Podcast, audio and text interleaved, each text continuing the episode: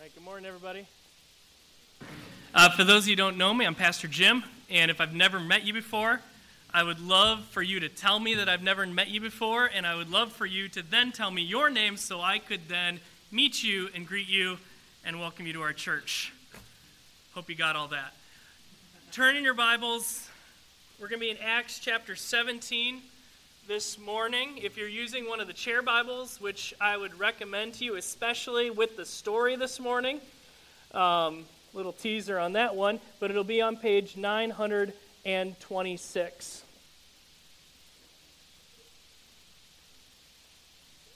Central to our story this morning from the book of Acts is the idea of being noble. And so I want to begin this morning by thinking about what it means to be noble. And to do that, I want to take a step back to think about the idea of nobility. Uh, this isn't around as much anymore, but back in history, it was. In the time of the Bible, it was. So I want to think about what you were if you were a noble or were part of the nobility. So, if you were part of the nobility, you got there because you were born there. You were born into what would be then known as the right family, where your family name could get you benefits just because of who your family was. You were one of the better families, and a name, you had a name that carried weight. If you were part of the nobility, you also owned land, and therefore would have been an employer to many of the common folk of your area. You were more educated as being a part of the nobility, in some ways, just being educated. You had etiquette. And this is the great thing about watching these PBS shows where they're talking about all this British nobility, and you see how they talk, and you're like, I am so glad I don't have to dress like that or talk like that. Um, and as a part of the nobility, you were in a place of authority. You see this today in names like the House of Lords over in England. And out of that nobility, you also had the responsibility of protecting the people who live on your land. And so that's a picture historically of what nobility was and did. This idea of having a higher standard of being, and again, this is talking historically, you were a higher class person. You were in the aristocracy. You were the better people. And so that's come down to us in this idea of nobility and no longer being tied to your genetics, your family, but tied to your character. That someone who is noble is someone who is a higher standard of character. And today, in our story, we're going to meet a group of people that is described as being more noble than a group of other people. And since it is in God's Word, we understand that this is God's evaluation of them. And so the question we ask ourselves this morning is what does it mean to be noble in the sight of God? What does it mean to be a higher class of character to God? And so if you're following along in your outline, located in your bulletin, you're going to see our big idea this morning that people of noble character are those who are transformed through humble submission to the Word of God. So, what we're going to do this morning, a little different than what we normally do. I'm going to read the story, I'm going to take us through, and then we're going to come back and we're going to focus on a few verses in the middle of the story. So, let's start at verse 10. Follow along as I read. The brothers that is, the believers, immediately sent Paul and Silas away by night to Berea. They were in Thessalonica, and there was a riot, and they shipped them off to a place called Berea. And when they arrived, they went into the Jewish synagogue. Again, a pattern we've seen over and over again in the book of Acts that when Paul comes to a new place, he finds a Jewish community because he himself was Jewish and talks to them first about Jesus. Verse 11 Now these Jews were more noble than those in Thessalonica. They received the word with all eagerness, examining the scriptures daily to see if these things were so. Many of them therefore believed, with not a few Greek women of high standing as well as men. But when the Jews from Thessalonica learned that the word of God was proclaimed by Paul at Berea also, they came there too, agitating and stirring up the crowds. Then the brothers immediately sent Paul off on his way to the sea, but Silas and Timothy remained there. Those who conducted Paul brought him as far as Athens, and after receiving a command for Silas and Timothy to come to him as soon as possible, they departed. So, big picture in this story is you see Paul come from Thessalonica to Berea, and he meets the Jewish community, which is described as being more noble. And we're going to come back to why in a second. But then you have the Thessalonian Jews come back again. And there's this great contrast set up between the Berean Jews and the Thessalonian Jews. One of them listens and reads the Word of God, the other one starts riots. They did it last time and they're doing it again. They're even following Paul to a different city just so they can cause another riot. And so then that, that contrast of the Berean Jews and the Thessalonian Jews causes us to look at what the Bereans did right. What made them more noble than the Jews from Thessalonica? And there's a pattern that we see in the Jews in Berea that I think we are called to emulate and to model. And we're going to see it in three steps. The first step of what caused them to be viewed by God as more noble is that they were willing to listen. Look at verse 11. Now, these Jews were more noble than those in Thessalonica. They received the word with all eagerness. As we saw in verse 10, Paul goes into the synagogue and starts teaching in the synagogue about Jesus, and they received what he was saying with all eagerness. The first step of humble submission to the Word of God is opening your ears.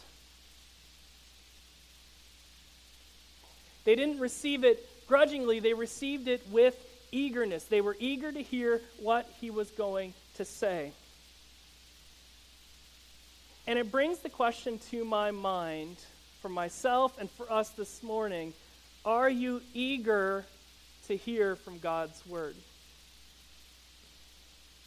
You know, let me just admit something up front here about this sermon. There's nothing groundbreaking in it. And in a lot of ways, I'm going to be preaching to the choir this morning. But let me suggest to you that if I gave you a multiple choice quiz, a true, let's do a true false. Should I listen to the Word of God? We would all get it right. Yes. Should I read my Bible? True. Okay, we'd all get it right. But the problem is, is do we actually live it out in our lives? And I want to call us back because it is a daily call that we have to hear every day to call us back to hearing the Word of God. And a lot of it has to do with an eagerness to hear. And where does that eagerness come from? I think it comes from an expectation that when I read the Word of God and when the Word of God is preached, that God is actually going to speak to me through it. I think so often we don't find satisfaction in the Word of God. We don't find a love in the Word of God because we expect nothing from the Word of God. And so, in seeing this first step, that the, the Berean Jews were eager to listen to what Paul was saying, I think we need to ask this question What keeps me from listening? Can I give you three examples, three reasons I came up with that, that, that prevent me from hearing God in His Word? The first is, is what I've already mentioned of we don't really expect God to speak. Perhaps it's a self fulfilling po- prophecy. But if we really believe that this is the Word of God and not just a really great book, that comes with expectation. And that every time I read it, every time I hear it properly preached or taught, that I should, because of the nature of this book, expect God to speak to me. And I think we get bored because we don't expect that the God of universe would communicate to me through it. Secondly, another reason that, that keeps me from, from listening is that I don't really see a need for God to speak. I think this comes from, especially if you've been a believer for a long time, this idea that I'm, I'm good. I know what I need to know. I'm a good person. I'm pretty good. At least I'm better than them. But this sense of completeness that when we have that, when we get into that unhealthy place of I don't need to change anymore, I've got all the answers, is when I turn off my ears to the Word of God. Now, again, we'd never say that, but do, do we live that? Do I allow, am I bored with the Word of God because I don't allow it to change me? Thirdly, again, these are just some examples. I'm sure, I'm sure there are more. But thirdly, we don't have time to listen. Our culture and our lives are so fast paced and so full that it's almost impossible to slow down. But I want you to see in the Bereans here that they took the time to listen. They took the time to see what God was saying through His Word. I've said this before from the pulpit that I think the most expensive resource today is not money but time. And are you willing to sacrifice the time necessary to hear from God in His Word?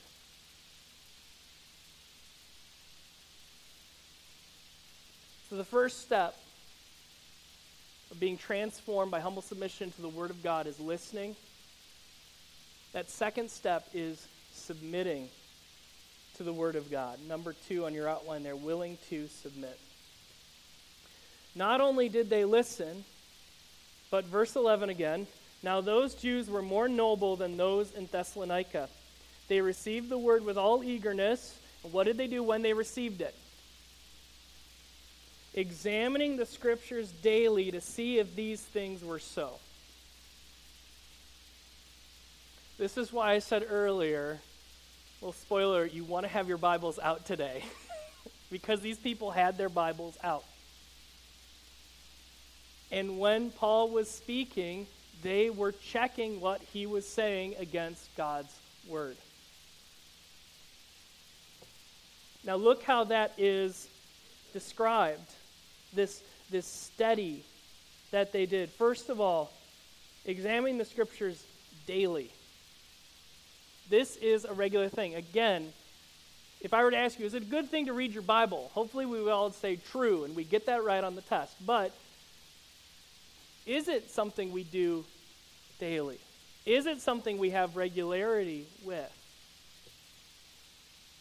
Again, they, the Berean Jews are more noble. One of the reasons they are more noble is that they are daily in the Word of God.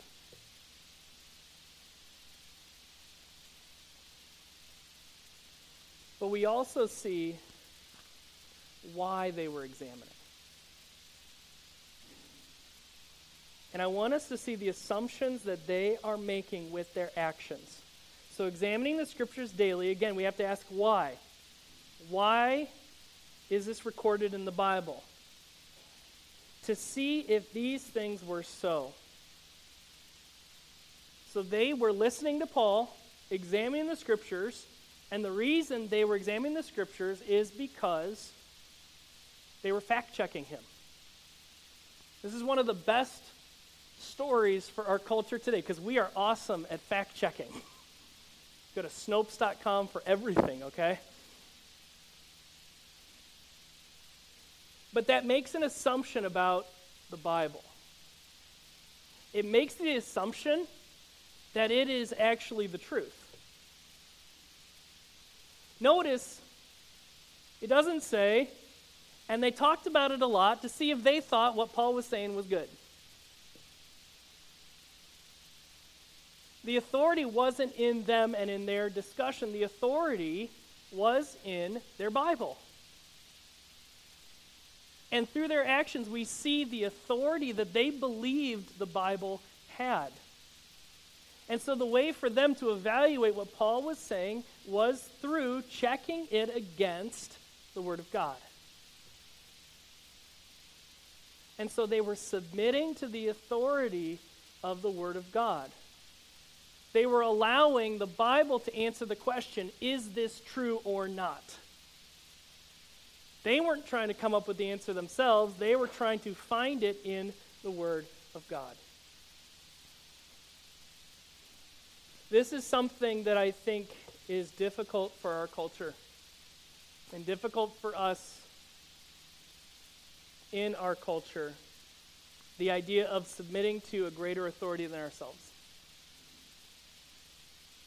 But it is a necessary part of being transformed to be more like Jesus. And so we listen, we evaluate it under the authority of Scripture. Again, not presenting ourselves as the ultimate authority, but sitting under the authority of the Word of God. And when people listen, and when they come under the authority of the Word of God, the third step of transformation happens. So they were willing to listen, they were willing to submit, and thirdly, they were willing to change. Again, back to 11 and 12. Now, these Jews were more noble than those in Thessalonica. They received the word with all eagerness, examining the scriptures daily to see if these things were so. Then, verse 12. Many of them, therefore, believed. With not a few Greek women of high standing as well as men. Again, there's that way that Luke talks that we're going to talk about when we get to eternity. Okay, why do you keep saying not a few? Just say a lot. Okay? Dibs on first having that conversation with him. Okay. But see, see the process. They listened to Paul, they submitted to the authority of the Word of God, and because of what God's Word said, and that Paul was saying that, that, that what he was saying was true according to the Word of God, they changed. Remember, these are not already believers. He's in a synagogue. These are unbelieving Jews. I think sometimes we forget that when we, when we name bookstores after the Bereans. But when they were first reading the book, they weren't believers. But in verse 12, we see that many of them, therefore, believed. And I think when we forget that, we forget that they are changing. They are, in some ways, turning away from what they'd been taught and turning towards Jesus. And we're reminded of this change because that's when the Thessalonian Jews come back in and they start another riot. Okay, they're not happy about Christianity. And so don't miss how big this change was. And it's a good reminder because when we do read God's word, God will call us to change when we do come under the authority of the Word of God, change will happen. And we hate change. Like some of us are really good at hating change. I'm really good at hating change. But God's word demands it. And if I really believe it's God's word, then I have to change.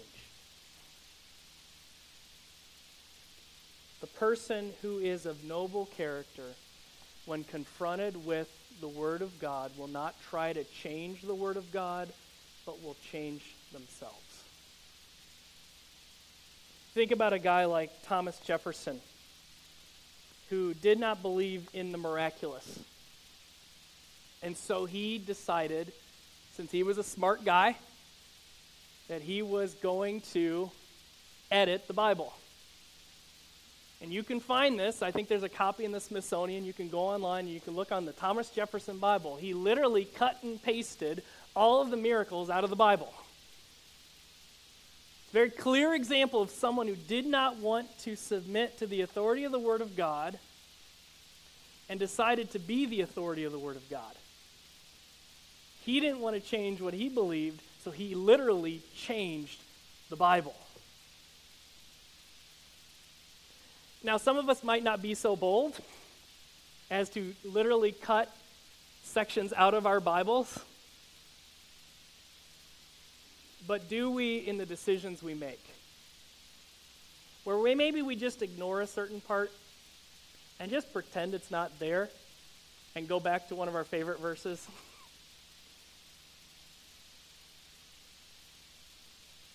But those who are noble will be changed by the Word of God.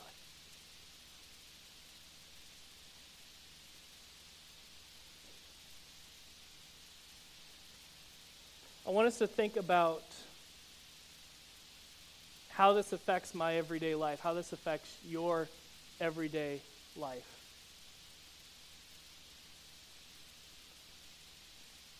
The first thing that I want us to consider is how the transformation happened. Transformation happened through humble submission. I think in an age of social media and being internet famous, we've lost what it means to be humble. We've lost the greatness of humility and that humility is the tool that God most often uses to shape us to be more like Jesus. Humility is not easy. Humility, in some ways, cuts against every sin. Because in some ways, the root of every sin is pride that I know better than God. But we need to be people who are humble towards the Word of God. And I think that if you if you look at the believer in your life who has most affected you, whom you most respect, I think you will find a humble person.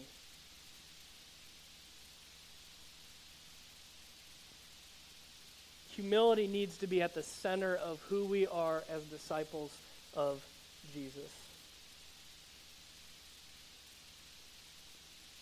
Secondly, how this affects my life today is that this story is about people who have been transformed into new believers through the Word of God. I've got a little story. It, it, well, it's not a little, it, it's a little bit of a longer story, but I want to read it to you because it gives me hope about how God uses His Word to transform unbelievers into believers. This is a story, this is not my story, this is a story of one of my professors who went to university in Canada, and one of his friends, there's actually a longer part of the story, but one of his friends is a Muslim from Pakistan. And so, after he tells the story about them having some uh, math jokes about the Trinity, which is another fun story I'll give another time, um, he says this. He laughed good naturedly. That was the level of our discussion and friendship. About November, it suddenly dawned on me that he had never read the Christian Bible. He did not own one, he had never held one in his hands, so I bought him a Bible. He asked, Where do I start? He did not know how to put it together. He did not know about the Old Testament and the New Testament. He did not know about the Gospels, and I did not know what to suggest to him. So I said, Well, why don't you start with John's Gospel? I showed him where it was right after Matthew, Mark, and Luke. Coming as he did from Asia, he did not read books the way I would read a book. How many pages can I get through tonight? The more the better. No, he had a style of reading that proceeded slowly with many pauses for reflection, rereading, and wondering. And the passage he was beginning to think about was John chapter 1. That Christmas, I brought him home to my parents' home, who at that point lived on the French side of our state capital, Ottawa, in a place called Hull. It transpired that my father had heart problems, and my mother and I spent most of our time in the hospital. My dear friend Mohammed was largely left on his own. By the end of that Christmas break, Dad was recovering nicely, so I asked to borrow the car so I could take Mohammed to see some of the sights in the capital city. We went here and there, and we ended up at our parliament buildings. In those days, there was much less security than there is now we joined one of the guided tours, 30 of us being led around the buildings to the rotunda at the rear where the library is, to the Senate chambers, to the House of Commons, to the Rogues Gallery of Canadian Prime Ministers from Sh- Sir John A. Macdonald down, and so forth. We finally returned to the central foyer, which is circled by some large pillars. At the top of each po- pillar is a large fresco where there is a figure. And the guide explained as he pointed from one figure to the next, there is Aristotle, for government must be based on knowledge. There is Socrates, for government must be based on wisdom. There is Moses, for government must be based on law. He went all the way around, then he asked, Any questions? My friend piped up, Where is Jesus Christ? The guide did what guides do under such circumstances. They simply say, I beg your pardon. So Muhammad did what foreigners do under such circumstances. They assume that they have been misunderstood because of their thick accent. So he articulated his question more clearly and more loudly Where is Jesus Christ? Now, there were three groups in the foyer of the Canadian Parliament listening to a Pakistani Muslim ask where Jesus was. I was looking for a crack in the ground to fall into. I had no idea where this was coming from. Finally, the guide blurted out Why should Jesus be here? Muhammad looked shocked. Picking up a line from the Bible verse he had been reading, he said, I read in the Christian Bible that the law was given through Moses, but the grace but that grace and truth came through Jesus Christ. Where is Jesus Christ? The guide said, I don't know anything about that. And I muttered under my breath, Preach it, brother. Do you see how it looked to Muhammad? He was a Muslim. He understood about a God who has laws, who has standards, who brings terror, who sits in judgment over you, a God who is sovereign and holy and powerful. He understood all of that, but he had already been captured by Jesus, full of grace and truth, who displays his glory profoundly in the cross and becomes the meeting place between God and sinners because he dies the sinner's death. All that through reading the first chapter of John. And do we forget the power of God's word to transform someone? A Muslim from Pakistan becomes a believer in Jesus at a Canadian university because of the transforming work of the Word of God. So we're transformed by humble submission. We're transformed into a new disciple. We're also transformed into a mature disciple. For those who have already placed their faith in Christ, examining the scriptures, listening for God to speak in His Word daily is the primary tool by which we are shaped to be more like Jesus.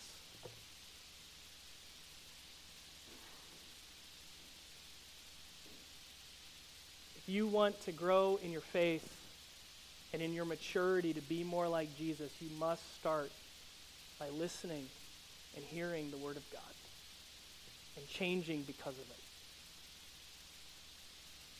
And fourthly, related to that, we're not only transformed into mature disciples, we're transformed into leaders.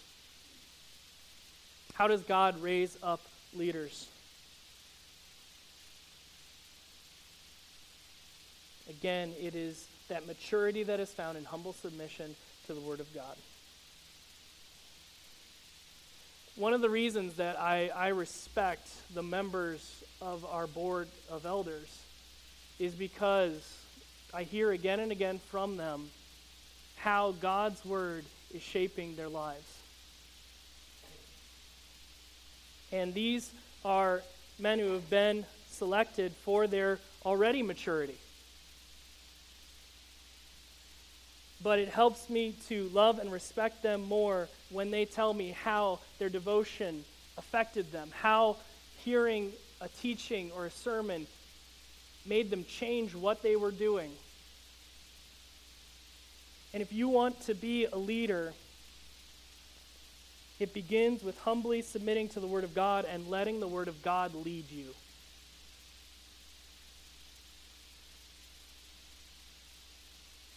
In God's sight, a noble leader, one worth following, is one who submits themselves to His Word.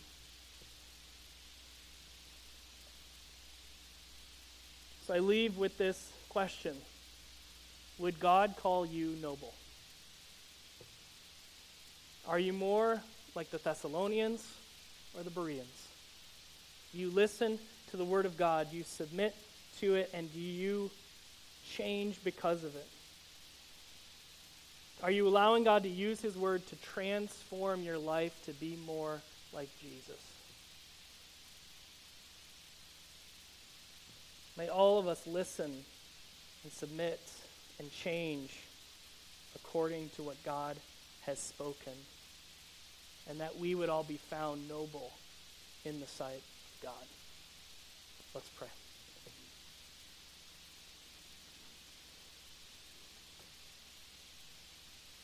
Father God, help us to be students of your word, coming under the authority of your word as the Bereans did so long ago. That we would expect you to speak.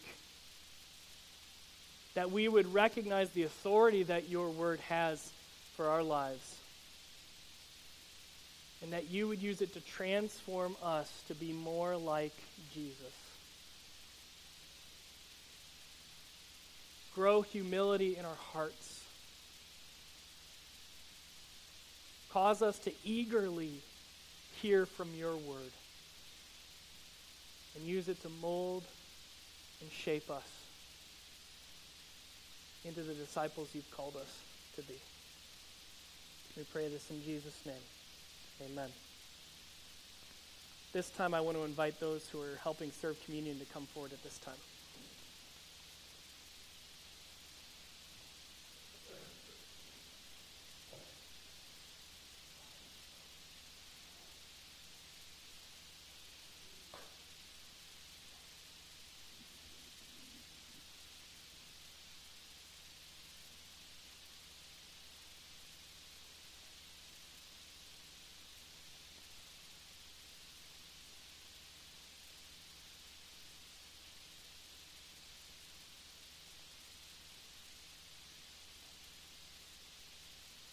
Communion is a gift to the church so that we not only hear about the good news of Jesus, but it is a symbol that we can see and smell and touch to remind us of the gospel.